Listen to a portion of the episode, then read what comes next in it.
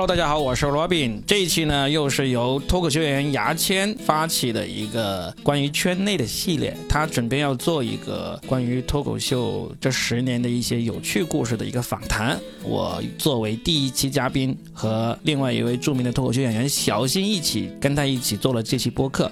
这期播客的内容首发在牙签的播客《牙签吐槽局》里面，然后呢，我这边经过重新剪辑，也发表在我这个说的全是梗的专辑里面。希望大家不管是在这里收听，还是去牙签吐槽局那个专辑收听，都可以给我们多多留言，一起来听听这么有趣的故事吧。大家好，欢迎大家来到我的牙签吐槽局啊！今天我要做一个系列，是单口十年历史系列啊。我们因为我们的中国大陆单口呃，就是脱口秀演员、脱口秀行业已经迈入了，我们是零好像是零九年开始吧，差不多，现在迈入了十几年的时间。那我今天想请一些，就我这个系列是想请一些呃，已经经历过单口很多年的一些老炮啊、活化石啊，我们去聊聊当年。呃，我们在中国大陆单口的环境是怎么样的？我们今天请到了我们深圳的单口活化石 Robin，Robin 你好，大家好，我是活化石 Robin。然后我们还请到了一五年开始做的呃脱口秀演员小新，小新你好，Hello，大家好，我是小新，非常开心来到牙签的直播间啊，不是直播间，而是播客啊。好，我们今天呢，我们会以小新开始讲单口的这个年份开始入手去讲。那这几年发生了，我们自己真实经历过发生什么事情，然后单口的历史一些里程碑是怎么样？然后这里要插一句，就是 Robin 在已经开始着手写这个呃中国脱口秀演绎了，是吧？对，这本那本书的名字叫什么？我想我应该就把它叫中国脱口秀演绎，因为这是我从二零一四年开始在豆瓣阅读上面连载的一个专栏。嗯。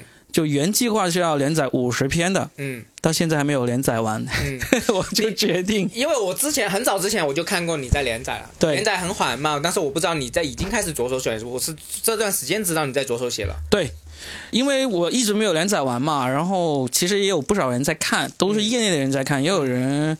会说啊，你这个会不会出书啊？嗯，就刚好是在去年二零二一年年底的时候，就有个读者他就私信给我，他说你这个专栏什么时候能够集结成书来出版？他说我一定要买。嗯，就他这句话就激起了我一个想法，我就说啊，那就写出来吧。因为这本书我其实是从我做专栏的第一天开始，我就想着将来有一天我要把它写成书的，所以我会很详细的记录。但是呢，直到二零一九年的时候，我当时几乎完全打消了这个念头，是因为我当时认识了一个女记者，叫做 Amy，嗯，张倩，张倩啊，对她那时候就开始在全国频繁的到处去看每一个演员的专场，然后几乎每一个俱乐部的大门都被她推开过哈，她有很一个很宏大的计划，要写一本关于中国脱口秀历史的书。我当时就想，因为他在北京嘛，而我那个专栏里面其实是极少有北京里面的一些细节的东西，因为我没有在北京待过，关系不好，不是关系不好，我根本没有去北京长期待过。然后我就想，哎，张倩，我又跟他很聊得来，他又那么有耐心，你知道，他真的是把所有几乎所有国内脱口秀演员的专场都全看了，嗯，他连周树的专场都看过，神不神奇？厉害！呃，上水的专场看过吗？他也看过，也看过，也看过，那真的是，是不是很深？他第一手资料。是很很完善的，对，所以我就当时啊，那就他写吧。就是万万没想到呢，这位 这位大记者呢，他的拖延症好像很严重。他是什么时候开始着手这个？二零一九年，他跑去那个成都看过载喜剧节的那个演出，嗯，从那时候开始，他就已经着手开始要写这本书了。然后随后他又跑到了深圳来，然后跟深圳跟我跟我聊了很长时间，四年。他是不是想做？没有四年吧，三年吧，一九年，一九二零二一二了啊，四年了，我天呐。结束了。OK，他所以他就一直就有时候我们会问他。就在群里问他说：“哎，艾米老师，这个书写到哪里了？”他从来不回答，直接回都不回，直接 对，直接转移话题。然后有时候实在忍不住私信聊天的时候，我就问他写到哪里了，然后他就说差不多了。哎呦，四年了，就是真的是很宏大的这个很宏大的。然后所以呢，就去年那个读者这样私信给我之后，我就决定啊，算了，我自己写吧，因为我觉得我写的可能北京那那那些故事写的不。不多，但是整一个南方从上海到那个华南地区的故事，我都有很多一手的资料嘛。嗯，所以我就按我的想法，我来把这本书开始写起来。就原计划是今年出书的，但是就中间我写到大概写了三分之二的时候呢，就开始写我那个教程那本书。嗯，那本书呢就反而是后发先至超车了。嗯，那本书就刚好下周就开印，然后呢，应该是在十一月。底或者十二月初就能够正式面试了。那本教材叫什么名字？名字定下来叫做“说的全是梗冒号”，你也可以说脱口秀。这个呃目标人群是呃做喜剧演员吗？还是我知道，因为你还有一本你说过还有一本书是面向素人的嘛？这本书是面向素人还是面向呃脱口秀演员？马上要出了这本书。说的全是梗。这本书呢，是面向所有想要当脱口秀演员的人，包括你可能连开放麦都没有上过，但是你想当脱口秀演员，以及你已经可能讲了一年半载，或者刚刚登上这个商演舞台，都特别适合。假如你已经是像小新啊，像你们这种的话，可能不是太适合。但是里面后面还有一部分内容是关于说，假如你要已经是成熟演员，你有专场，你要巡演，你该怎么巡演？以及假如你要签约，你要签约效果，你要签约米味，或者你要签约这个玩玩，要签约这个当地人，你有一些什么需要考虑的条件？这些呢，其实也是可以看的。包括到后面最后一部分是你怎么运营一家俱乐部，你作为一个俱乐部，怎样才能接到更多的商务？怎样去跟演员这个管理？这些其实都有写一些进去。所以其实基本上是一个行业揭秘。所以这个播客结束之后，是不是有抽奖抽送这些书呢？可以啊，可以啊，可以，可以，可以，可以，可以，是吧？是吧？真的可以，可以，送送出三本，三本，啊？那我们就在评论里面抽了，我们也没有多少评论，基本有有牙签来抽，前三的才可以送吧？呃，没有前三，因为你说个沙发就没什么意思。对我觉得是这样吧。就听完这个，你写一个评论，评论你关于这个播这一集播客的一些评论，我们觉得好的，我们挑三个吧。一定一定是好评吗？差评不一定，差评也无所谓，我们无所谓。首先，因为我最近包括 Robin，我们上一集是聊了王子涵的这个专场和他的教材嘛。嗯，王子涵教材我们都看过，他是关于这个脱口秀内容里面花了很多时间去呃讲解啊，去分析是进阶的嘛。但你这个是好像很少有的去针对脱口秀演员怎么去执。行怎么去做各方方面面的？对我觉得是一一个比较不同类别的这个书籍，不同类别。对我，我现在在市场上，比如说黄西啊啊思文那些，其实我都看过，嗯，基本上还是在聊，要就是面对素人，要就是面对脱口秀演员的内容。那你这种呃专门面对脱口秀演员这个各个方方面面的，我觉得就这一本，就说白了就是一本行业指南，行业指南啊，就跟那个。呃，李诞的脱口秀工作指南是差不多类别是吧？李诞那个其实更偏重于做线上节目的指南，啊我这个是偏向于当脱口秀演员的指南。然后呃，我们的 Robin 是做过俱乐部老板，做过喜剧演员，开过专场，然后呃各个方面都做过，他属于亲历者的这个角度。好，我们打书就打到这里了。对对对，打到。但是说完我这个写中国脱口秀演绎这个啊，他其实就是把中国脱口秀从因为第一家。脱口秀俱乐部是二零零九年开始嘛，嗯，然后呢，就一直到二零二二年的整一个历程，就是我自己亲身经历的一些故事都写进去。零九年第一家是哪一家？就是深圳的外卖脱口秀，就周树周树办的外卖脱口秀。对，你刚才说，呃，从小新开始进入这个行业的二零一五年说起，这一个年份呢，在我们书里是有是最重要的一个阶段，嗯，因为二零一五年是真正有。脱口秀职业演员就签约艺人这么一个事情发生，在那之前几乎都没有。好，我们就先从二零一五年开始聊起吧。啊，因为我跟 Robin 是二零一二年上台的，嗯，但是上台这呃两三年，我们大家都是。在脱口秀表演上面是基本上没什么收入了。Robin 比我更前，是有一些编剧的收入，对，是吧？对，在写稿啊，比如说今晚八零后脱口秀的呃投稿啊，还有一些自己接的一些私单呐。小新，你是一五年开始第一次上台讲脱口秀吗？是七月吧？我记得好像是一五年七月第一次，就是那个时候我们刚成立一个。我觉得有点算是一个，呃，好朋友团体的一个脱口秀俱乐部，然后叫玩儿玩，叫玩儿玩，玩儿玩，对，老麦是发起人嘛，然后大家一起开始。四月份的时候好像说成立，然后七月份我们就说第一次演出。所以在那个之前，我们其实是没有开放麦的。那个时候我们也不知道深圳哪里去开放麦，然后我们就自己写稿，写完稿就定了一下七月。我们说七月我们要演出一次。但是因为我们第一次演出，所以就免免门票，就相当于有点像是尝试演出内测的形式。我想问一下，你们当年是都是一个公司里面，还是说都是头马演演出呃表演，就是那个俱乐部？其实都算是头马出来的，因为大家本身。对，应该是我们那十个人都是头马的。我要戳穿一下他的有一个谎言，他说那时候没有什么开放麦，是因为他们不想跟豆瓣一起玩。不是不想跟豆瓣一起玩，那时候豆瓣是有固定的开放麦的。然后我我印象中记得，就是当时是因为一五年我们基本上都已经跑去那个上海，准备要去上海了。嗯，那时候开放麦其实举办的没有那么规律。啊。其实邀请了你们几次去参加我们的开放麦，真的吗？我怎么不知道？因为你你迟，因为你有点呃，比老麦跟我们接触的时间稍微迟了几个月。嗯，其实像这样子，我们去上海之前，老麦他动了心思要做王尔王的时候呢，他是他是特意请了我和程璐和林海源一起吃了一顿饭，就在华侨城。哦，就在华侨城的那个石阶那里，然后吃了一顿饭，然后就说。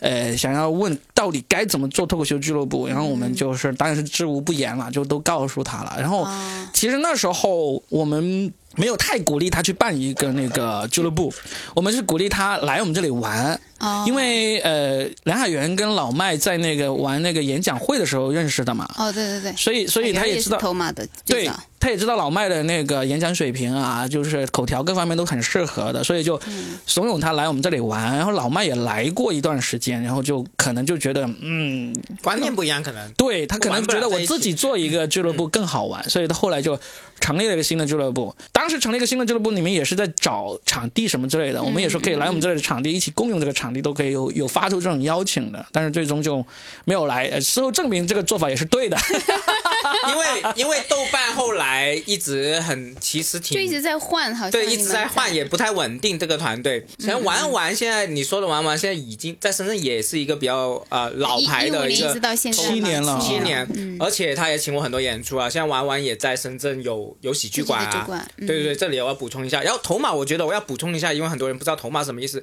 它是一个演演讲的俱乐部。它有中文和英文的，对对。然后这个俱乐部也是做了很长时间了。这个俱乐部它其实我它我估计他可能跟脱口秀的历史应该会差不多。他最早就是在美国，就比如说像希拉里啊、克林顿啊，他们曾经都是。头马演讲俱乐部的会员，他们那个时候，所以他其实是在美国的一个总部开始做的一个公益性的演讲组织。嗯，现在应该全球很多国家和城市都有。它英文是 Toastmaster 嘛？对，Toastmaster。这个头马的中文应该不是统一的译法吧？就是就就是大家在中国去可能都这个样子，因为是 T M 嘛，所以就叫头马这个样子简称的。这也跟发音也挺接近。然后我这里要补充一点，就是说，比如说我跟 Robin 好像就不是从演讲俱乐部出来，我们是呃分散出来。头马俱乐部是出了很多脱口秀演员的，对。然后呢，新东方也出了很多脱口秀演员，这两个部分我觉得还是要提一提。那么我们的小新继续，你继续讲。我觉得当时我们能够做起来，其实呃很大部分有个原因，就是因为我们是头马的会员。嗯。然后头马其实在深圳，它已经有几十个这样的俱乐部。嗯。然后我们刚开始做免费的演出嘛。然后来的基本上三分之二应该都是头马的别的俱乐部的一些会员，因为大家平时是非常知道彼此的，我们会定期有一个峰会，所以就免费都有很多人来。然后你知道头马的会员当观众是非常非常捧场的，嗯，所以我们前三次都是免费演出，就觉得哇，现场效果超级超级炸。嗯，我觉得这三次演出会让我至少让我觉得说。哎，我好像还是可以做这个的。嗯，不知道是不是观众给我的虚假的笑声还是怎么样？那那 但是确实鼓励了我。那二零一五年你有没有记得什么比较你们玩玩也好，关于你也好一些历史的事件？你觉得是可以印象深刻呢？有没有？一五年七月我们才开始做演出，那个时候一个月一场。嗯，所以一年也就做了才五场演出。然后每一场都是免费的。前三场是免费的，然后每次人都很多，我们看完三场之后就觉得说，哎，是不是可以尝试收费？啊，然后就开始收费，开始讲，就也还好。那个时候，其实那个时候我们上不了大麦，就是朋友圈发，就跟卖保险是差不多的。那时候他们玩完开始卖那个门票的时候，我们其实，在背后有嘀咕的，就觉得这帮人是吗？真的，其实你不知道，就是觉得你们又不来开饭麦，然后后呢又没有。就是真正的去做过那种卖票的商演，一下子就有胆量去卖票商演。其实我们背后是觉得，是不是步子迈的有点快啊？啊，真的。对对对，所以这个就是揭秘嘛，就是说起往事嘛。对，我们双马是这样，我们都互相在我们互相不了解的情况下，确实都会说坏话的，对，都会刻薄，这很正常。然后就是玩玩是二零一五年七月做第一场，做第一场，然后你这个这这一年结束之后。你觉得对于单口有什么变化吗？你的想法各方面？我不知道是不是因为那个时候刚好就是工作也还蛮闲的，然后一五年应该是我那个时候人生中第一次谈恋爱分手了，有很长的一段时间的空窗期，然后刚好做这个，我觉得还挺有意思的。对于我来讲，好像我不知道是不是有时候有些东西，你刚好是你喜欢的还是什么，你其实没有想过你喜欢他还是不喜欢他，你就会。不自然的就一直在做这个事情，可能别人他们会放弃啊，当然我也能理解，就是我们其实十个人一起走，他们中途有因为谈恋爱了呀，然后工作可能换了个更好的工作，没有时间，就各种原因就没有开始做。我可能这些原因都没有，我又没有重新谈恋爱，我工作也没有换，也照常的很稳定，所以我就。好像没有任何理由让我没有去做这个事情，我就是很自然的做下来。我想问一下，当年开始讲，一直坚持到现在的是不是除了你跟老麦就没了？对，就只有我和老麦。那你呃，我们先说回 Robin 这个二零一五年，你觉得为什么是呃？里程碑的这一年呢，你可以再讲解一下。二零一五年相当的里程碑，就是从这个俱乐部的角度，二零一五年北京脱口秀俱乐部举办了中国有史以来第一次的脱口秀喜剧节。嗯，他当时就是以邀请俱乐部的名义去北京，其实其实就是演出，但是以俱乐部的名义过去的。当时他。北托他自己，然后呢，他就邀请了外地的俱乐部，就是深圳邀请了这个豆瓣脱口秀，嗯，外卖脱口秀，嗯，上海邀请了茄子脱口秀，嗯，北京就是他自己了，以及一些有邀请了其他演员过来，但是呢，他们因为是个体嘛，他就会加入到北托或者别的俱乐部里面去，作为其中一员来演出，比如我们。第一场演出就加入了艾杰西作为豆瓣的这个这场演出里面其中一员。哦，我就想那北京那个喜剧节是我也去了，这个我们两个就可以那那个时候我们那个玩玩俱乐部应该都不被你们认可的吧？不是肯定不认可啊，那是二零一五年 五月，二零一五年五月您还没做呢，对，还没开始做其实不关我们认不认可，是北京邀请我们。对，其实当时确实是应该是中国第一个全国性的喜剧节。对，这个我们可以讲讲，因为我是印象很深刻的，当时我们就。先说一下啊，我们深圳豆瓣脱口秀代表去的几个演员吧，好不好？就豆瓣去的就是我和你啊，程璐、梁海源、那个小猪、嗯，三弟、嗯，子龙，嗯，那很多了，就野兽没去，就是这么多。然后我们这些好像是自费去的，是不是？他是跟我们票房分成，嗯，分完之后那一次就是基本上都大家都亏钱，因为其实卖票卖的并不好，嗯，最终每个人大概出了差不多一千块钱，就是就是从那个机票到住宿，嗯，就是我们分到的钱就是多除少补之后，每个人大概还自费掏了一千块钱。我想起好像你作为组织叫我们补钱，是不是？对对对，对，我们就说一下。我记得我过去子龙呢，现在是硬核的一个我们中国硬核的一个老板嘛，硬核喜剧的负责人。然后呃，三 D 小猪现在是全都在效果效果的编剧嘛。然后海源成路我们不用说了。嗯。呃，我们就说一下当当年的时候，就是因为我们是，比如说我们是深圳这一场，反正我去那边那一次是我的人生第一个滑铁卢了。嗯。但是因为我我当年我们。刚开始手把手教你玩脱口秀，刚开始翻译嘛，你们，然后你们做了一些啊培训，然后我我们这种，包括我才二十五岁，很自大的，我们会觉得说，我们已经有第一手资料的东西，我们知道了武林秘籍，我们文本太好了，嗯，然后我们过去想说啊，碾压北方的所有演员，反正我当时是这样想了。然后去到那边，反正我是冷冷到傻逼了。嗯，冷傻逼之后，我去洗手间，去洗手间去呃，小便池。那那算是战战术性的避免尴尬吗？不是，我们演完了，然后我去，然后旁边那些观众还是演员说：“哎，好温呐，哎，不不挺好笑啊？” 就是我旁边这样讲说，好尴尬。当时，对，当然我声明一下，只有雅倩有这样的想法了。我们都没有这样的想法啊。就是当时北托是在北京百子湾那边租了一个场地，叫做瓦啊麻雀瓦舍啊，那个场地是一个 live house，但实际上现在也已经倒闭了，没了。就在麻雀瓦舍里面，我们从周四开始就每天两场这样演出。那个演出其实因为最终没有评比，他每个俱乐部的名义演出了一场之后，然后到那个周六最后一场，就是每个俱乐部派一个代表，对，啊，去组成一场拼盘演出这样子。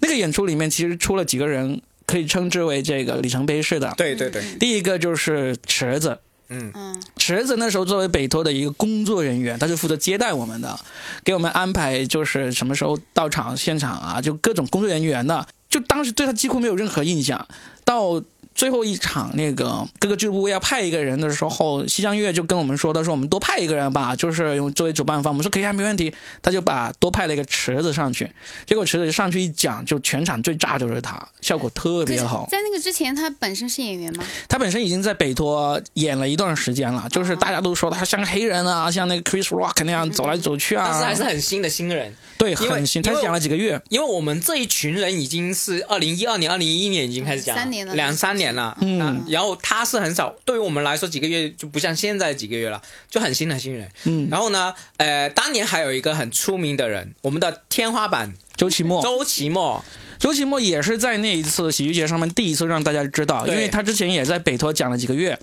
然后呢，就那一场他也作为北托的那一场专场，他出去讲了，就是大家听完之后就觉得是一个很高质量的一个演员，但是并没有惊艳到像记住池子那样子记住他，觉得是没什么风格，但是是文本很标准的一个喜剧演员。对，就是才第一次让大家知道嘛。然后那次完了之后，池子就被那个 Tony。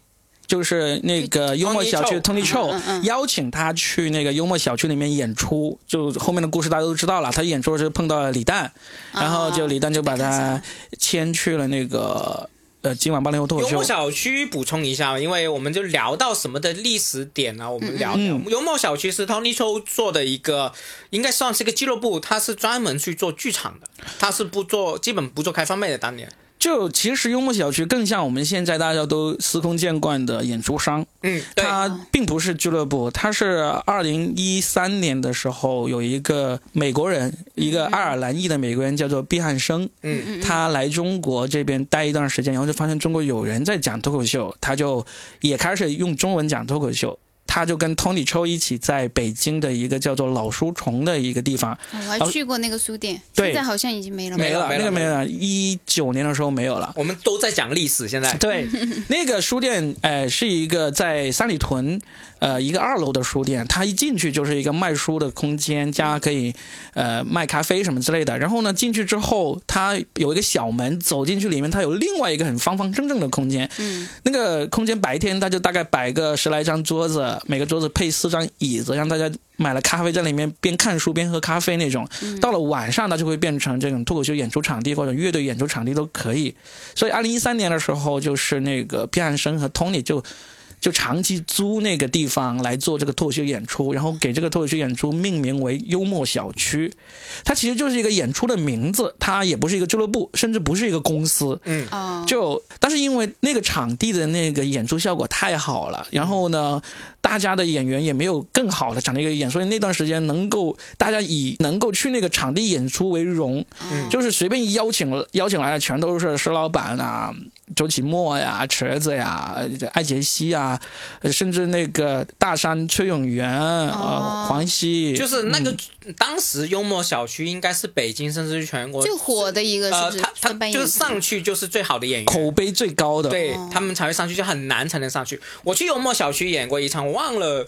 呃，当时二零一六年，对我要补充一下，也是我的人生滑铁卢。我只要去北京就是滑铁卢。你知道为什么吗？呃，就是因为你的口音啊。然后我当时是开场，我去幽默小区第一次。我当时已经给效果签约，是好像效果带我们过去了，当时还有辞职各方面的。然后我过去开场，哇，冷到冷到冷到就是那种人生怀疑。然后我已经开始犯了所有新人的错误。哎，你们怎么不笑？你们觉得不好笑吗？没 get 到吗？然后全部人那是超多名人在那边，古大白话，当时的所有网红文化名人就眼盯盯的看着我，哇！我那一天回到去凌晨三点都没睡着。之后呢，我下来了，好像过两个还是一个词上去，炸到我在外面都听到了，你知道吗？这个是掀翻屋顶啊！对，掀翻屋顶之后呢，我在外面，Tony 秋就跟我聊了，然后跟我聊，好像要聊一些业务还是什么呃做编剧的事情。当时我又他妈很嚣张，你知道吗？我觉得我都给效果签约了。我才不要你的业务！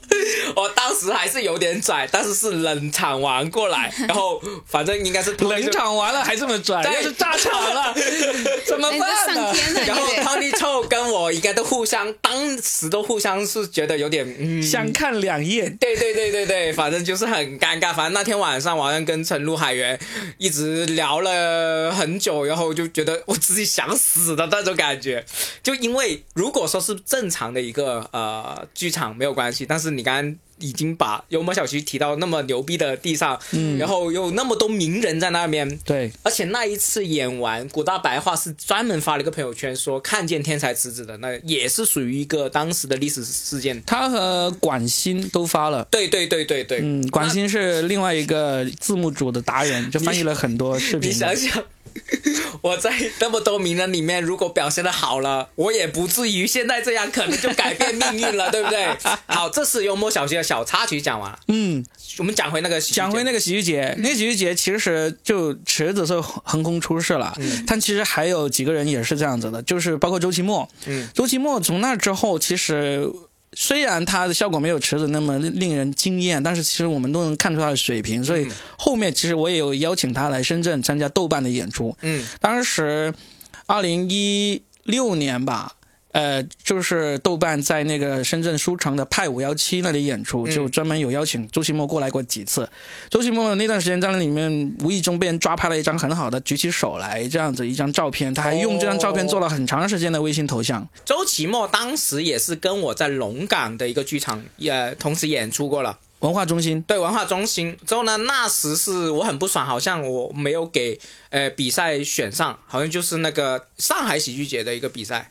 啊，就是功夫喜剧节，功夫喜剧节我是没选上，嗯，然后呢，我就跟周奇墨聊天嘛，我问他有没有报名，他说没报，我说那那傻逼喜剧节不找我，他说他就说不用管这种小节小节目，他他安慰我了，小节小比赛去不去无所谓啦，我操，然后我就嗯，你说的有道理，所以那算是第二届的全国。喜剧节了，第一届好像。功夫那个，刚才牙签提到是在那个上海，二零一六年的时候在上海举办的喜剧节是全国就是上海的第一届，但是二零一五年北托搞的这个呢是全国第一次，也就但是他也只举办了一次而已，嗯。呃，所以二零一五年为什么说里程碑？还有一个你知道那一次除了池子是北托的工作人员，还有一个现在的网红也是北托的工作人员，卡姆吗？小哈哈里森，哈里森，哈里森那时候是负责做统计的，就是最终我们每一个俱乐部拿到多少钱都是他统计出来给我们的。哦，他是做财务的。他当时好像也去表演了。他也去表演了，但是就更加让人呃没有，他没有上台表演。哈里森是真正让我们知道他有表演能力，是因为他那一年。帮黄西在深圳做那个主持人，黄西当时二零一五年在深圳少年宫举办专场，他就请了三弟去说做那个热场演员，嗯然后呢请哈里森当这个主持人。他主持人因为黄鑫那时候的专场中间还有休息时间的，对他好好久两个多小时，对他就哈里森就中间做这个主持的时候，他那时候风格其实已经形成了，他就是跟观众互动，然后呢跟观众卖萌耍贱什么之类的，就所以。当时我们第一次看到他的时候，都不知道这个人是谁，然后就说啊，效果还挺好的，就然后就过了几个月就。呃，过了一个月吧，然后就去北京，就看到他是北托的那个其中一员，但是那次北托他好像没有表演，我印象中他好像没有上台表演。哈里森我也有这个 小小故事，就是因为当年黄西来深圳少年宫出演出，我是亲自买票了，嗯，两百八三顶位啊，嗯，所以哇这么贵吗？最后一排，因为黄西当年很火，然后呢。你们全部是免费票的好不好？对对对对，因为三 D 开场，他们拿免费票，然后三 D 问我，哎，要不要去看？我说我买票啊，你怎么那么傻不问我？我就很生气，你知道吗？然后全部他们全部在第一排，我在最后一排山顶位，还花了钱呢，一肚子气，这是一个小插曲，对。所以，二零一五年呢，除了这个北托搞了这个喜剧节，终于让大家知道了池子、周奇墨、哈里森这几个现在都很红的人之外呢，还有一个非常重要的事情，就是二零一五年效果文化来深圳。啊，把我们豆瓣的几个人全都签到了那个上海去了。就是第一批签约的，就包括程璐、梁海源、思文和我，就我们四个人签到那个上海去。那在一五年的时候，其实那个时候好像这个脱口秀圈的人是很少的，就很少，是很少啊。基本上应该都被签了吧？你刚刚说到的，就是他们四个，就我们四个。然后呃，你你说一下那个故事是几月的事情？是这样子。就是因为在北京脱口秀喜剧节，二零一五年五月的时候，我们在那边表演，然后那时候有一个从效果文化出去的人叫王彤，嗯他其实是当时那个今晚八零后的执行导演，他跟叶枫一起把那个今晚八零后脱口秀这个节目给做起来的，嗯，他就一四年一五年初的时候就从效果文化离职了，嗯，他就离职了之后，我一直有跟他保持联系嘛，我就我就就各种说啊，我们现在很想。转为全职啊，有什么机会带上我们玩啊？那向他表忠心嘛。嗯。所以二零一五年的时候，五月刚好他他也在北京，他就来现场看了我们的演出，然后就跟我跟程璐就吃了顿饭，就说他当时去那个公司，他是要做喜剧了，要把我们豆瓣这帮人都给签过去。哇！就来回带着他们董事长，带着他们的那个就选中的主持人就。打算要再造一档像那个今晚八零后那样的节目的，嗯，这个黄彤已经出来做了一个新公司了，对不对？不是他出来做，是那个新公司把他给挖走，然后给了他股份，所以已经不在今晚八零后，已经不在，他就一五年初的时候就走了嘛。嗯，然后他就来回跟我们谈了好几次，差不多都合约都要签的时候，然后效果文化就知道王彤在挖我们，啊，所以就叶枫就带着李诞他们跑到深圳来跟我们就反挖角嘛，抢人是吗？对，抢人嘛，就成功的把我们截胡了，把我们四个人就。结到效果效果文化去，然后恒顿呢就成功的就把那个野兽和小猪挖到了恒顿，恒顿就是王彤那个公司了。对，就王彤。这里也有一个小插曲，因为当年不只是你们陈露他们吃饭，是我们。当时来了一起去有一起吃饭是吗？去吃宵夜了，呃，去吃宵夜。然后呢，我当时是不知道黄，因为你们推介绍我是王彤是今晚八零后的这个呃编呃编导嘛。对，我当时就很傻，其实他已经离职了。我很想说，哎呀，以后我写的东西多选我中稿啊。我就很傻，然后全部超安静，我也不知道怎么回事啊。你们太过分了！那个时候，那牙签就像当时黄铜是穿的，我记得，因为我印象很深，她是挺挺漂亮，我觉得。对。然后穿那些 Jordan 啊，那些球鞋啊，跟她很高，一米七五以上，就是很很酷的一个很酷的一个女导演，女导演。然后有这种历史，你继续讲那个。对，所以二零一五年就是我们就。你看，我们四个人签了效果，然后两个人签了恒顿，就豆瓣局你走了六个人了嘛。嗯深圳当年就就起码可以讲剧场都刮空了。对，走了六个主力，然后但是呢，在那之前，其实二零一五年初还走了一个人，就是三 D。他已经被那个上海的茄子脱口秀挖到上海去了，茄子脱口秀就把他当做头牌来打造，就在上海给他办个人专场啊，办那个。就是喜剧那个话剧话剧这样子一起来弄，我我可以透露一下，因为这个讲出来没有关系。当年三弟跟我说他的工资是六 K，嗯，就是保底工资，然后还有一些算高吗？还是算高了呀？当年没有全职演员。就是他这这个小公司愿意给他这个钱作为保底公司，我觉得是很有诚意的。说白了，三弟是我们当中第一个全职的这种喜剧人。因为虽然野兽他是最早给那个今晚八零后投稿，而且他稿费还挺高的，嗯，但是他一野兽一直有当这个英语老师啊，嗯，这也是兼职啊，嗯，三弟是真正第一个，二零一五年就被茄子脱口秀以这个签经纪约的形式签到上海去，嗯。而茄子脱口秀也有一些，因为我们呃也有一些背景了。他们当时老板呃，应该合伙人还是老板，要有一个叫老于，嗯，第二个叫做我们的刘宏伟，嗯，刘宏伟现在就是橙色预警的吐槽艺，嗯。啊，他有时候也做装傻，嗯。啊，那么这是一个历史。然后老于呢，之前也是跟 Robin 做过一个长久的合作聊新闻的，对所以这个也可以提一提。茄子脱口秀是二零一四年成立的一个上海的一个公司，当时就是几个人嘛，就是 Pencil，呃，青素哥，然后万彼得、于正中、刘宏伟几个人一起合伙成立的。嗯，然后就当时就因为 Pencil 和青树哥他们其实是很有那种家庭背景的人，他们也有这种资本运作的能力？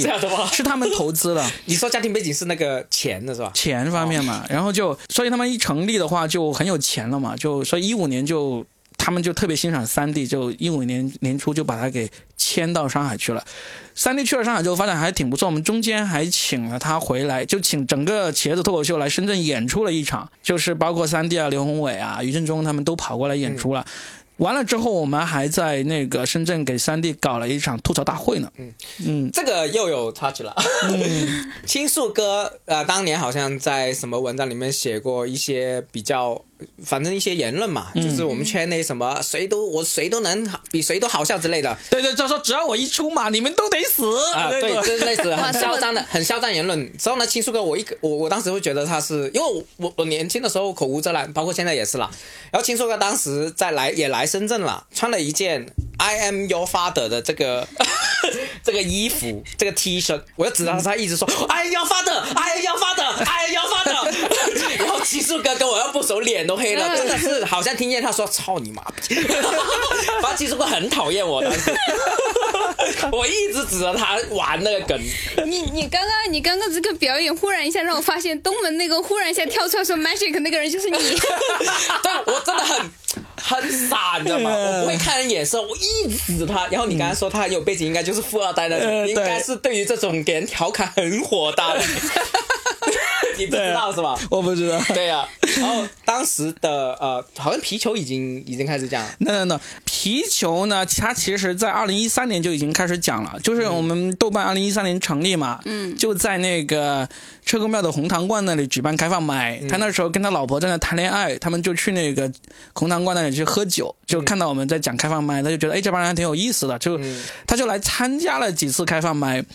但是呢，就很快，他其实水平慢慢在进步。嗯，到我们二零一四年大发展的那一年，因为二零一四年我们就开始进入这个两百五十人的剧场去演出了，就是那个福田文化馆、福田文化馆。馆音乐馆那里去演出了。那一年刚好是皮球的，因为他老是要派遣到外地去出差，嗯然后他又觉得讲脱口秀真他妈的不赚钱，就就这个人是很看重钱的，然后他就觉得 他是真的很看重钱，然后呢他就觉得没意思，所以他足足停了一年，嗯就一四到一五年，刚好他停了是吧？足足一年他都停了所以。没有参与到我们这些历史事件里面。他都没有参与到。他是什么时候回来？是等他知道我们都被效果文化签了，我们都要当全职的演员了，他才知道，我去，原来这个是真的可以当成职业的。嗯所以他也是从二零一五年的年底才重新回来讲脱口秀，然后帮我们一起，因为我们当时走了，就、就剩下你、子龙、皮球、善水这几个人算是中生代了，让你们四个人去帮忙把豆瓣在深圳的那些开放麦啊、演出这些给撑起来嘛。所以他是从那二零我说一句很讨厌的话，那你们当时为什么没有一起被牵走啊？我我们后面被签没有，他们四个先签嘛，对。之后后来我们就一六年我们就开始被签了，啊、对也是他们在比如说 Robin 去搭桥各方面，因为我们还没聊到一六年。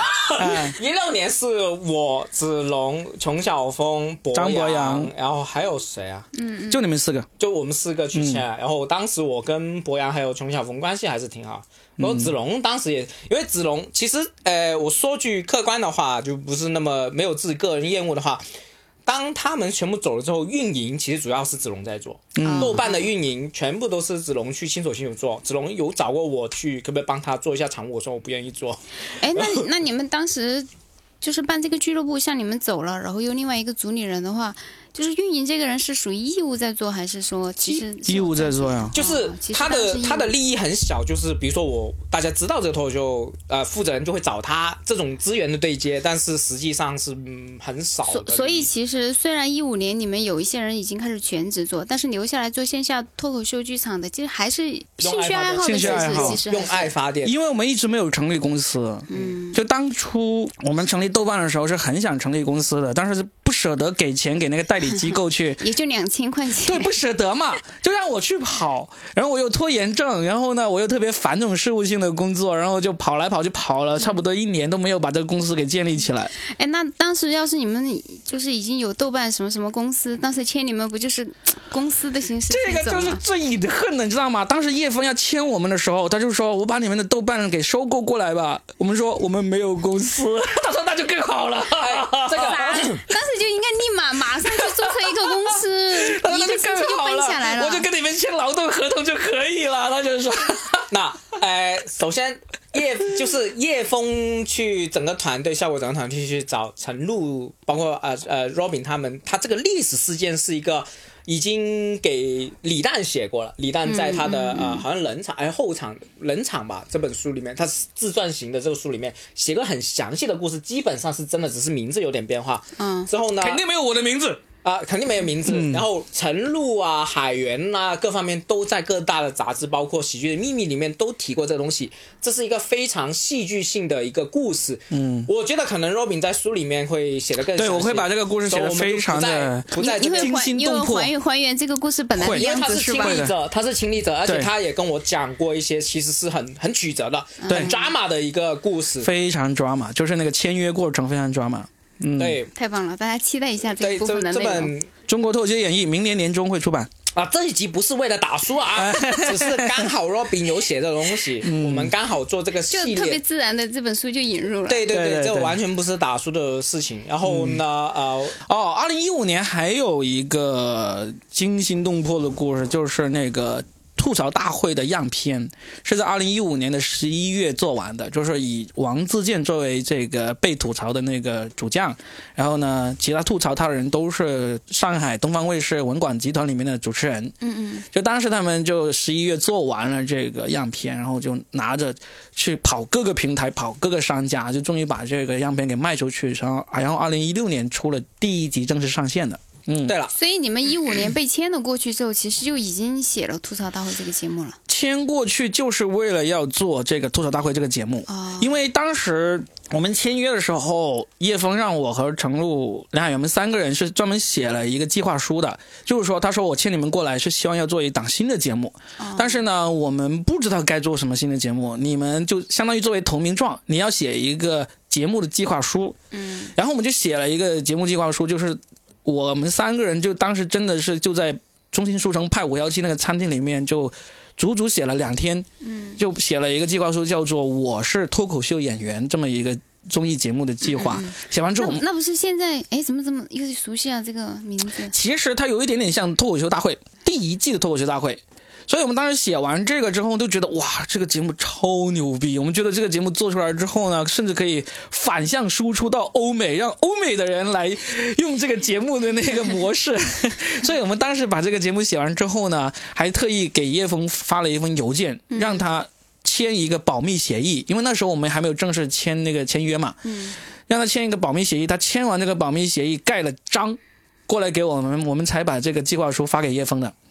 就发过去之后，然后我们就到上海了嘛。叶枫就有一次就在演出的那个后台，就跟我们详细的聊了，就是说究竟我们公司效果文化做的第一个节目，究竟是做吐槽大会，还是做这个我是脱口秀演员这个节目？嗯，我们说那肯定做吐槽大会啊，因为吐槽大会有明星嘛，就肯定是更红的，所以就当时就确定下来，就是效果文化的第一个节目就是做吐槽大会。嗯，吐槽大会的来源可不可以也聊一聊？啊，可以啊。吐槽大会是你说一下，吐槽大会是这样子，我们在二零一二年左右呢，其实就是看了古大白号翻译的那个查理辛的那个吐槽大会，就超级喜欢，喜欢到不得了，因为尺度实在是太大了，那个段子 太好笑了，就一直在讨论。本来那时候我们都在 QQ 群里面嘛，就二零一三年的时候，程璐和思文就结婚，结婚他们就回那个程璐老家和思文老家都举办了婚宴。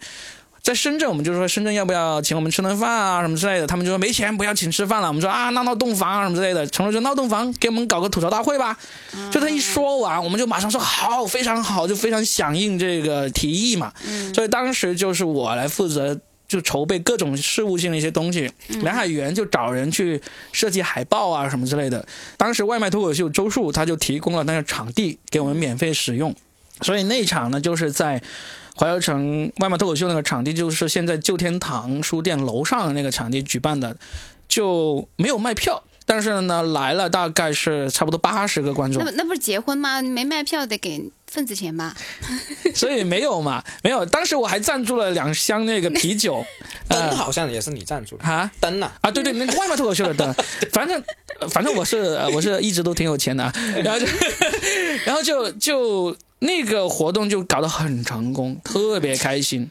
那那时的成员还是聊一聊吧。那个对，就那一次，就程璐和思文是主咖嘛，就被我们一直吐槽嘛。然后参与吐槽就蓝海源是主持人，然后呢参与吐槽的有牙签，有我，然后有这个周树、小马、阿作、银教授、三弟，还有还有老。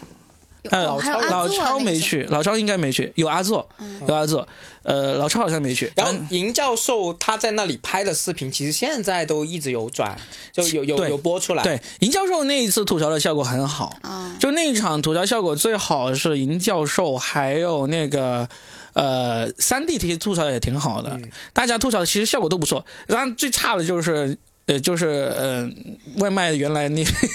几个人，他们真的是，因为因为像周叔他们真的是很，他们是很怕有冲突，很怕有冒犯人的。反正我记忆最深的一个是陈露吐槽阿作了，嗯，阿作是一个屌丝，样子很屌丝的一个人嘛，当年是更屌丝，现在结婚了嘛，啊，然后。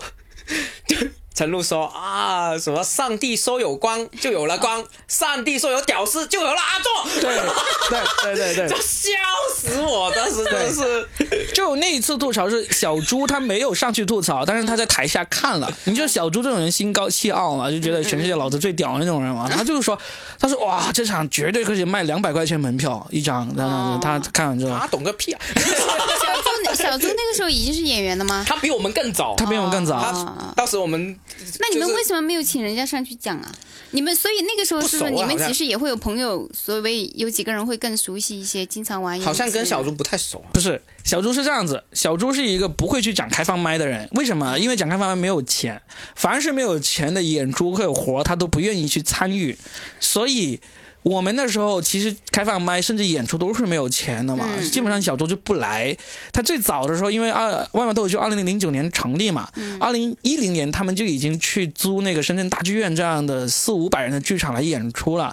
那时候是小猪是有去的，小猪野兽他们都去了，就是因为有演出费嘛。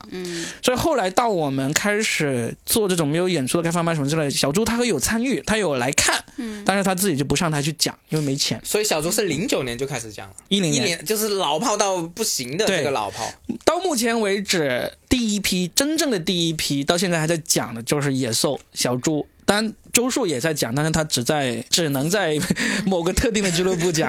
哦，就这三个人吗？没了是吧？没了，那时候就零九年、一零年讲的人就只剩这三个就是比如说，我现在十年，我还敢呃自己经常提我自己讲了十年，像他们那种就已经不敢讲自己讲了多少年了，你知道吗？因为真的太久了。十二十二年是吗？最早十三年，十三年。对，野兽是最十三年了，野兽是最长。可是你最早十三年第一批就得开始讲，至少得有个四五个人才能形成首批。他当时有啊，有，只是很多没讲。就跟你们玩玩开始的时候也有一帮人讲的嘛。我记得张贤还有一个叫什么？阿凯吗？啊，对，阿凯，阿凯，阿凯。对，二零零九年周树办那个俱乐部的时候，他他跟他的同学阿毛一起办的。阿毛是不上台讲的，只是负责运营的。所以当时他们找来的第一个演员是野兽，野兽和周树，然后呢再加上几个也是头马过来的人，我都忘了名字了。其实还有一个女，那个女的风格好像跟你还有点像的，就是也讲了一段时间，然后那些后面全都不讲了。什么夫子，我记得有个人叫夫子，但是我没有看过他讲。就是那帮人就讲到大概是二零一二年左右就完全不讲了。我我说一下我第一次去外卖脱口秀的一个经历，我是一二年，当时好像是叫《京报》有个记者会给一些赠票给我们，我们当时就去看了。当时我第一个看的有海源，有好像有陈露、三弟之类，我忘了，反正海源我很记得。所以之后呢，我就问了我什么，因为我很早期就已经看那个动土笑了嘛，我就觉得啊，这是我的本命了，这个这个脱脱口秀。我我就知道这个组织，我就问了我怎么才能参加这个组织，然后就要说到外卖脱口秀的会员制了。对他们要交会费，交会员制了。你有听过吗？没没听过。当时是要交六百五十块钱半年，嗯，好像一千多一年这样。之后呢，我先我一开始是不能交的，我不能立刻交哦，为啥？我要看三次开放麦。要有考察期我。知道。这个是这个是最早头马现在办的是一样的，哦。就是你加入的。头马要给钱的，是是要给钱，是因为他你给的钱其实是俱乐部租场地啊，嗯。还有这些呃运营的费用，其实是没有人赚钱。其其实我理解他要交费的，因为实际上他是整个中我已经觉得已经是公益项的了。对，所以他我要说一下，当年是有这个形式的，是真的要交钱讲开放麦的，而且当时有个导师制。你的导师是谁？我的导师我选了阿凯，对呀、你知道为什么我选阿凯吗？我听过你说说。是这样子，就是当时万万脱口秀它会员制，然后呢，就你通过了考察期期之后，你才能交费，就三次成为会员。然后成为会员的第一步，你要选一个你的导师他要辅导你的稿子，然后辅导你上台。嗯嗯嗯，我那时候也是特别心高气傲的，就是当时我去的时候，我就知道当时里面那个水平最高的就是那个野兽和程璐，嗯但是我就不想选他俩，因为太多人选他们了。啊，就当时就算他俩水平那么高，我也不想选。然后呢，就是他们让我选，我就选了一个叫阿凯的阿凯其实是个工作人员，其实是个工作人员，但是他也是导师，我就选了他。然后呢，我就每次他。他就是在上台前，他需要我把稿子发过去嘛。我每次拖到最后一刻，他反复催我，我才发过去。就是他收到之后，第二天就要上台了。嗯，然后阿凯的水平也不足以改我的稿子，完他看完之后他就觉得啊可以了，你就去吧，就这样子。我就特意选他，就是我不想别人审我的稿子，所以这个习惯一直到现在。我凡是要去那些开放麦，他要审稿的，我都不去，或者我就利用这种老脸皮，就是临临临时会问那个开放麦的主持人，我就呃那个主理人，我就说今天晚上能不能让我加个塞，我插个队来讲。他说可以啊，可以，可以啊，通常都会欢迎嘛。一般不会拒绝，怎么拒绝？对怎么拒绝我嘛对不对这个活历史要有自媒体，对播客几万人听。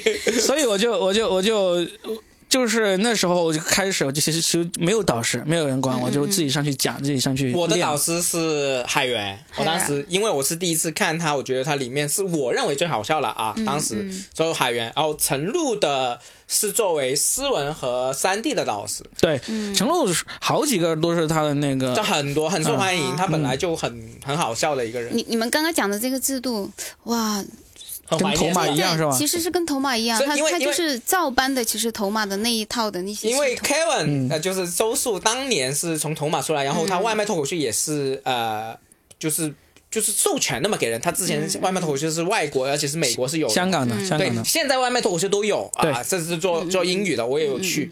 之后呢，啊，周树是花了很多时间在这个表演流程上面。他之前有很多会员制表演流程对。进阶手册，对，然后呢，他这些东就是搞搞什么 K 搞那个流程化嘛，搞那个可复制化嘛，想搞商业模式。然后当时还有什么一句呃一分钟幽默的这种，有很多很多很创新吧。对啊 这这种优势现在已经都没了，这其实挺值得讲的，我觉得，因为当年是在最早期深圳的脱口秀俱乐部原来是这样玩的，而不是现在这种我们直接上然后赶场，完全没有这种文化你。你这么说的话，其实如果说让一个完全不懂脱口秀的能够更快的开始上台讲，然后到商演，其实以前的那一套，是不是其实还蛮实用的？其实做对于新人来说是挺友好的。友好嗯不实用，就是你呃是，就是你可能进来的门槛没有那么高，我会觉得，因为会有人引导你，比如说你所以所以没写稿，还会有人催你，其实这个是一个很很有用的所以帮助。当年外卖脱口秀的概念是跟我，反正跟我的概念不一样，我不知道 Robin 怎么想。他们的认为是所有人都可以讲脱口秀，所有就任何人你都没有说啊不适合，你都可以带你讲。嗯，我的概念就是不是每个人都适合讲，你真正喜欢投入进去，呃，都是靠自己的。所以我跟他们的观念，你是什么观念？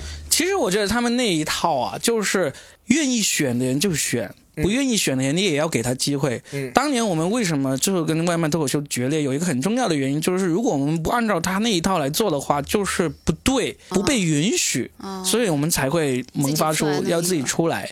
那其实到后面你看，当地人他成立的时候，他也搞这种培训，也搞这种当地人呃喜剧学院什么之类的，嗯这个是。其实对于很多人是需要的，有很多人就希望有人教我，有人领我，是是吧有一个人领进门嘛？对，但是你也要明白，其实更多的真正适合做一行的人，他们是不需要别人领的。是我只需要可能最开始我就参加那么一次培训，我就大概摸到了那个那个门道那个路，我就自己去走了。我不去，但是你如果说我已经摸到门道，我向那个路去走了，你就硬把我拽过来，说不行，你你得让我领着你。其实对于很多这种有个性以及有这个天赋的人来说是不喜欢的。是是是。而当时外卖他就是没有给我们这些认为自己懂得走这条路的人一条路。而且现在说实在话，留下来很有个性的演员，当年都不会喜欢他。那一套，对啊，对，就比如说我啊，呃，Robin 啊，就说白了嘛，就是你不给我们选择嘛，就是有一帮人，他就是一开始我真的什么都不知道的时候，你给我一些指点，我们是感激的，那我们。对你的感激也通过这个实际行动体现出来了。我们交了会费，对不对？我们 我们免费为你演出了那么多次，这些都已经是报答你了。但最后，当我们希望走得更快的时候，你硬要拽住我们，这就是不对了。嗯嗯，这种更深的细节历史，我们下次可以有兴趣聊。我觉得一六年是还聊不了了。一六年今天不聊了吧？后面给聊。对对，就是今天就把二零一五年之前的大概都聊一下没？还还有，我说一下这个，我不知道你愿不愿意说，就是当年做公司的时候也有一些小插曲啊。对，反正聊各自的一些感受。可以啊。当年实际上，呃呃，Robin 就是他是一个很当年没什么资源的情况是可以拉到单的一个，就是统筹人员嘛。嗯。其实我们当年还有一个叫心情的，不是心情，是晴空。对，我觉得也要提一提。对对对对对，当时其实心情一直应该很不爽你这个，呃，他会认为你在篡权，在去抢这个呃事情。是这样子，就是我程璐、海源、呃牙签这些都是在二零一零年到二零一二年之间加入这个外卖脱口秀的嘛。嗯。然后到二零一三年的时候，就是就跟周树的那个矛盾已经很强烈了，就是我们希望做商业，他不他不想做商业，就。然后就就承诺承诺和海源他们就说，那我们自己出去搞个俱乐部吧。嗯。然后俱乐部他们就找到我，就因为他们觉得我很适合当这个领头人嘛，就我们就一起成，二零一三年就成立了豆瓣脱口秀这个俱乐部。嗯。就就当时刚成立的大概就是七八个人吧，程璐、梁海源、我、思文、呃牙牙签、野兽、小猪、老超。三 D 这些，就主要都是在豆瓣里面，就是没有形成一个很明确的你是属于这个俱乐部，但是基本上都在玩，都在豆瓣举办的演出里面去表演。当时还有一个很有趣的，就是老超是很不愿意得罪周树的，他当时就是想来我们这边演出，同时又想回周树外卖脱口秀那边去演出。嗯，他就想了一个折中的办法，因为老超是公务员嘛，特别有钱，他就是说，呃，因为当时有一个就相当于。默认就是你来我们这边就不要去那边了，这样子。当时他就跟那个外卖说：“我多交点会员费，我既在你们这边演，又去那个豆瓣那边演，行不行？”就跳过广告买特权，就真的外卖就真的收了他两倍两千块钱的那个会费，让他在可以在两边跑。就所以当时我们那帮人里面呢，就有一个人叫做晴空。他不是演员，他上台讲，他试过一两次，他就发现自己不适合，他是专门做那种事务性的。所以我们豆瓣成立的过程中，这个晴空是起了很大作用的，就是其中间起这种沟通啊、这种协调的那个事情。就成立之后，我们就大概做了半年时间的那个演出，各方面都走得挺顺的。嗯，这时候就想我们要成立一个公司了，成立一个公司就跟就商量嘛，就是我们。创始呢，这个七八个人该怎么分股份什么之类的，就商量来商量去，就后来我跟陈璐海源就发现。是，就只有我们三个是适合领导这个团体。他们 就是他们已经内部已经聊好了，自己商量好了，对，商量好，股份都谈好了。嗯，然后呢，我我补充一下，我先用我角度补充嘛。好像当有找三弟嘛，当时聊这个股份的时候没有。反正其实呢，说实在话，什么都没做，嗯，公司也没弄，就但是什么都聊好之后，就是还没去。其实是白生气的，其实是无所谓的。对，当时没有实际利益的。对对，没有任何实际。当时我也年轻嘛，我好像当年啊，反正就二十四五岁，而且我是当年我还创业，我就觉得说脱口秀是我第二个 工作生命之类的感觉。后来我们就谈嘛，然后好像当时就是有我们我跟晴空是不知情啊，然后你们三个其实已经谈好了。对，其实我我反正我这样回看，其实没什么事情。嗯。然后呢，聊着聊着就 我在想说，我一直在让这股份，就是说啊，百百分之十五都可以啊，你给我百分之十都可以啊。之后 Robin 说。你可以拿到百分之五，我就炸了，你知道吗？我自尊心就很强，我说去你妈逼！就是当时聊的其实是不不愉快啊，肯定不愉快啊。但是牙签跟晴空都很不愉快。牙签我们还愿意给他百分之五，晴空我们连零都不肯给。不是一开始没没没，不是说给他五吗？没有。那没有说给他股份，那那最后呢？呀没有，哎，聊的这么不愉快了之后，还能一起玩脱口秀吗？因为我们是演出可以一起演啊，不做公司而已啊。对啊，没有，所以就因为聊的不愉快，所以其实最后就干脆不做了，是吗？没有，没有，三个谈好了，就最后就决定就是我和陈露两人三个人来创立这个公司。对，然后谈好，我们三谈好股份之后，就让我来负责去注册注册公司嘛，就结果注册了一年都没有注册下来。我我之前是当时还没做全职喜剧演员，就是谈百分之五，我们就谈的很不愉快嘛。然后结束之后，我跟晴空走了，你们三个在那里，我就跟晴空一直在骂你们嘛，一直骂骂骂骂骂。然后回来之后，我就在这个回收废品这个创业里面的工作，他就打给我，他跟我说这百分之五你可以拿去，你是应得之类。我说我不要啦，怎么怎么样？然后他就说你不要耍小孩子脾气，就是就聊的这种小插曲，这种感觉就很好玩，你知道吗？但是我跟 Robin 其实有很多次吵架，我觉得是呃还好，这种不是会直接。所以其实如果你们这样吵完之后，就完全不影响是吗？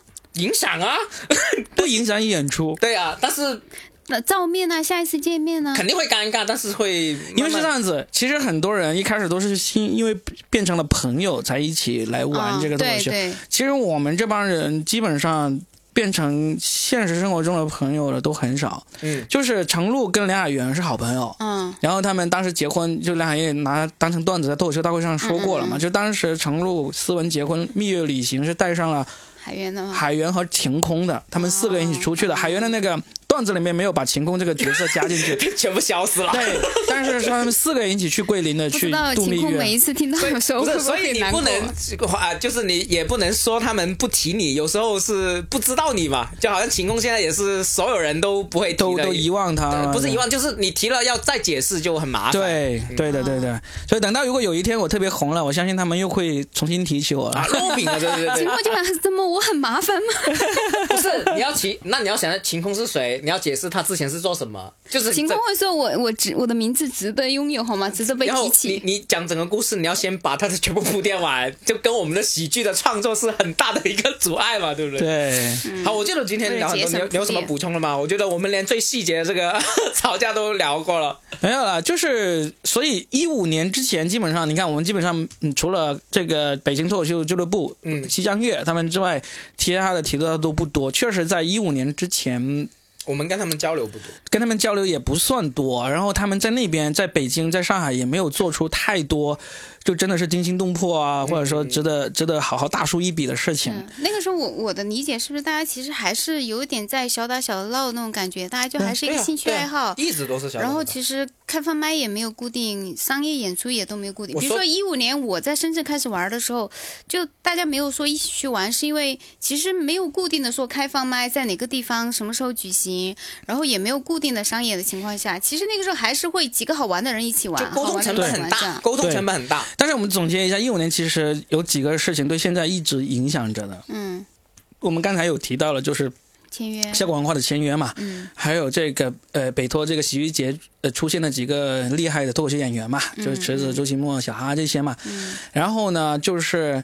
还有一个事情是挺有意思，就是一五年宋启瑜的北京喜剧中心成立，哦这个人一直到今天都成为行业里面大家心头的 一根刺啊，就是非常有意思。哦，这里有个小插曲，我刚刚还忘了讲，因为当年你们北京喜剧节是挑了你，呃呃，你是深圳是挑了陈露去是吗？奖是陈露海源讲吗？还是谁讲？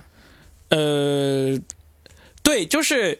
我们去了，先以豆瓣的名义表演一场嘛。豆瓣名义表演的时候，其实那场效果最好的是小猪。嗯，就是那天讲的是程璐主持，然后呢，那个呃梁海源、小猪、三弟都在讲，有有没有我不记得，但是最终。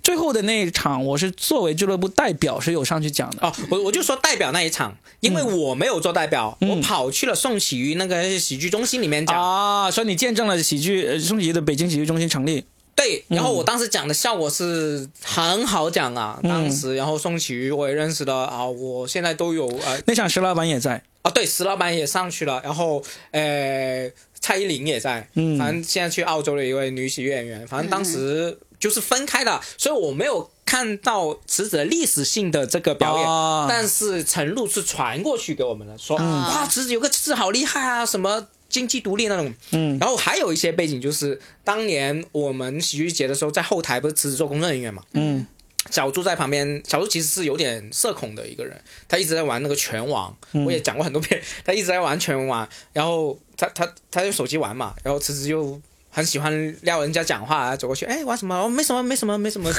就是说这些这些小插曲。嗯后来好像我跟小猪是一起住的，嗯，当时是一直说，我们两个鼻鼾啊，真的大到互相都睡不着，你知道吗？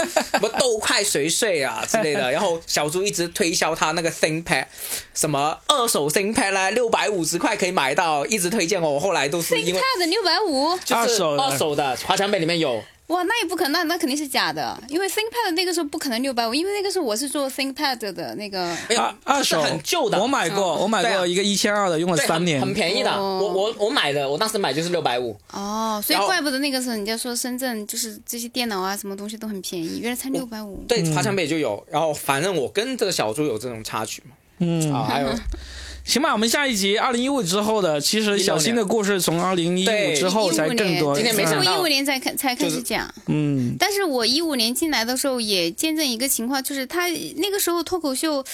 在我看来，就还是一群只是感兴趣的人在自己聚在一起玩，就是没有形成一个其实行业规模。说实话，就是脱口秀，我觉得是一九年之后才开始兴起大发展。对呀、嗯其实之前都在荒忙时代，嗯不是现在。为什么我要做这个十年的系列？就是很多喜剧演员说，啊，我已经讲了两年了，我讲了三年，好久啊，好久啊，我们都讲了那么久。对而且我要告诉他为什么我们讲那么久还是进步不大是有原因的，因为前七年呢是很难锻炼的啊。你跟你说，对，其实其实前些年没有没有那么多的，就是演出的机会对的。，所以你们应该要把我们从 一七年或者一八年开始你想想，二零一三年的时候，程璐和梁海源是跑去上海去讲开放麦的，哇对啊，就是专门去上海一趟，就是讲一个开放麦。当然，那个开放麦有一个目的，因为当时孝道文化是上海的第一家俱乐部嘛，嗯就是史岩和赵鑫都是从那个孝道文化出来的，就是当时他们已经在做商演了。啊，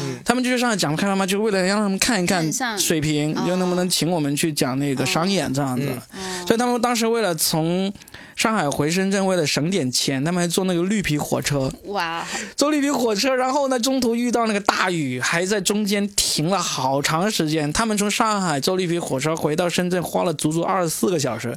所以就当年是真的是很难，为了所讲个以所开放麦以，所以真的其实是完全是热情，完全是喜欢这个，现在也在热自己自己掏钱。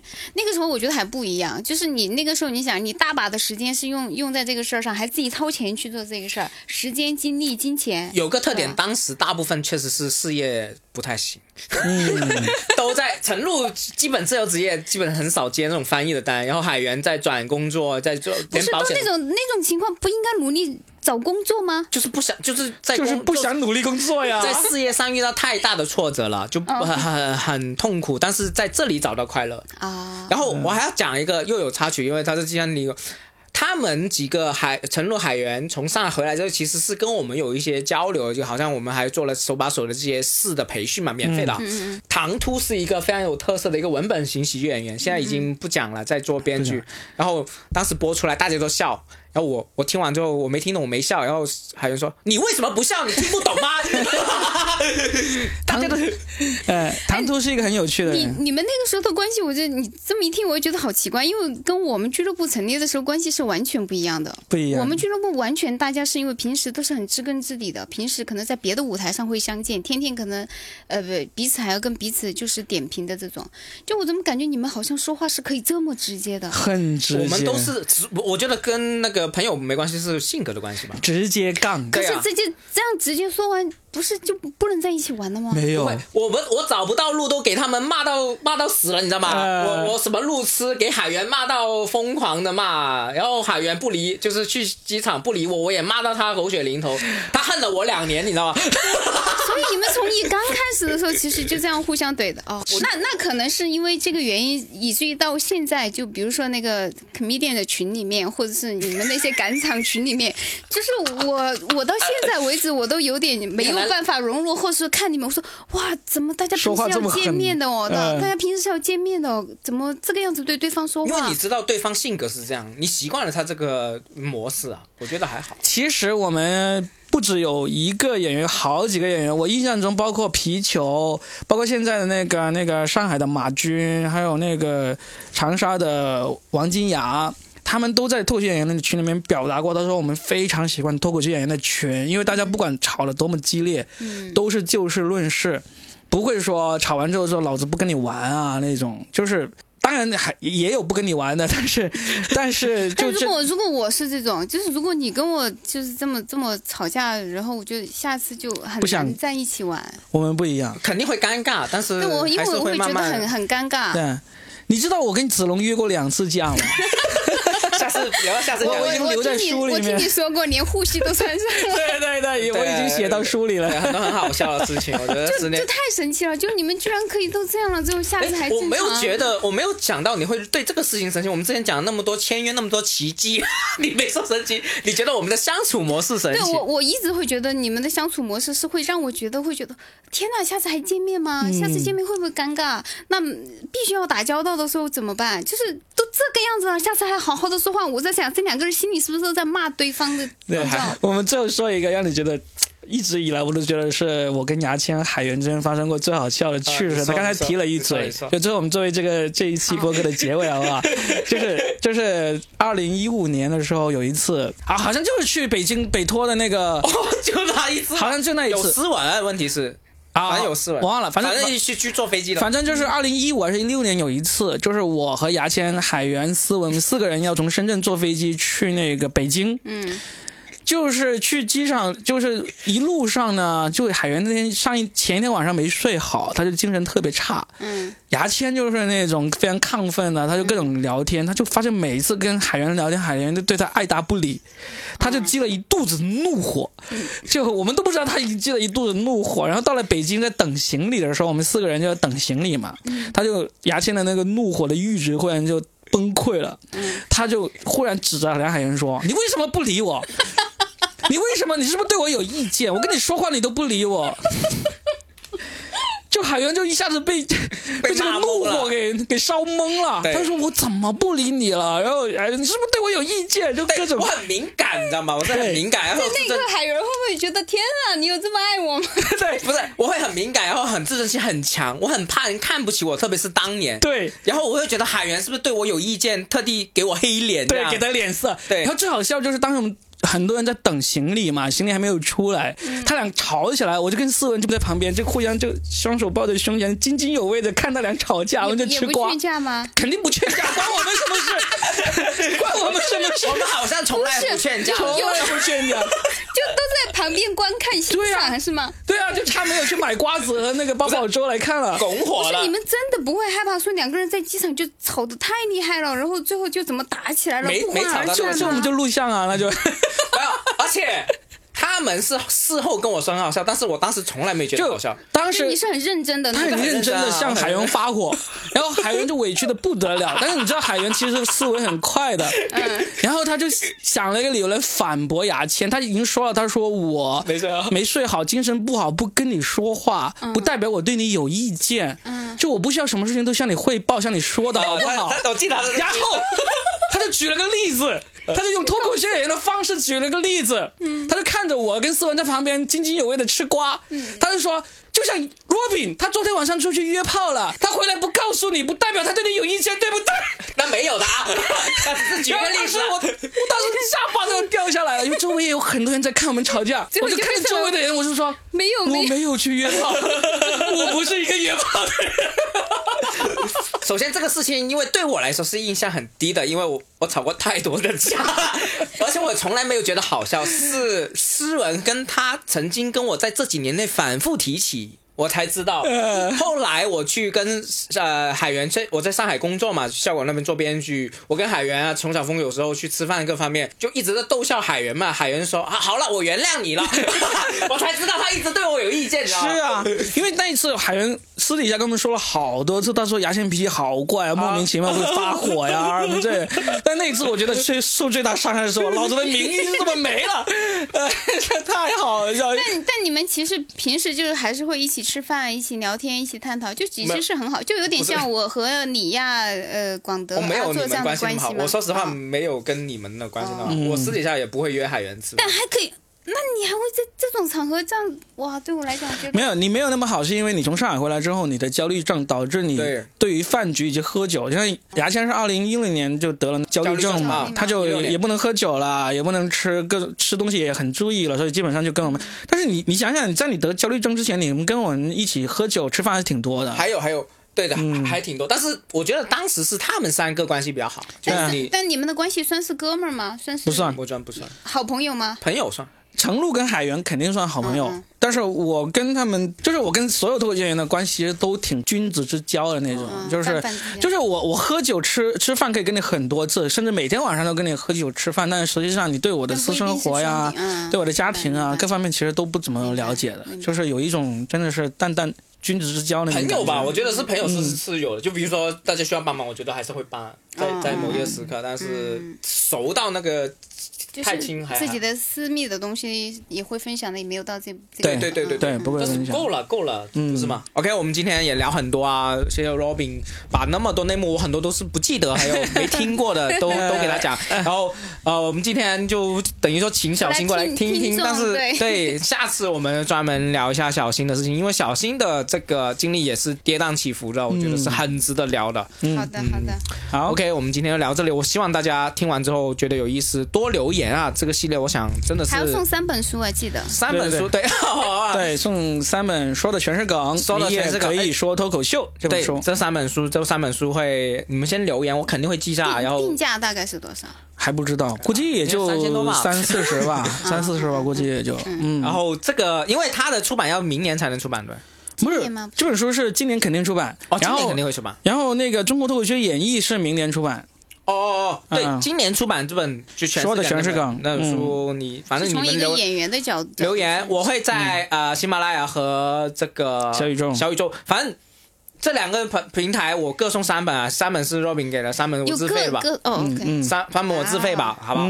然后支持一下 Robin，然后你们在评论里面很好评论，基本没人评论我了。你只要评论我就选啊，基本上前三位我挑不出来，我就会加私信你加我微信，然后我们就留着，就到时寄给你啊。嗯，好，基本我们就聊这里，我们谢谢我们小新和我们的 Robin，我们下次再见，见，拜拜，拜拜。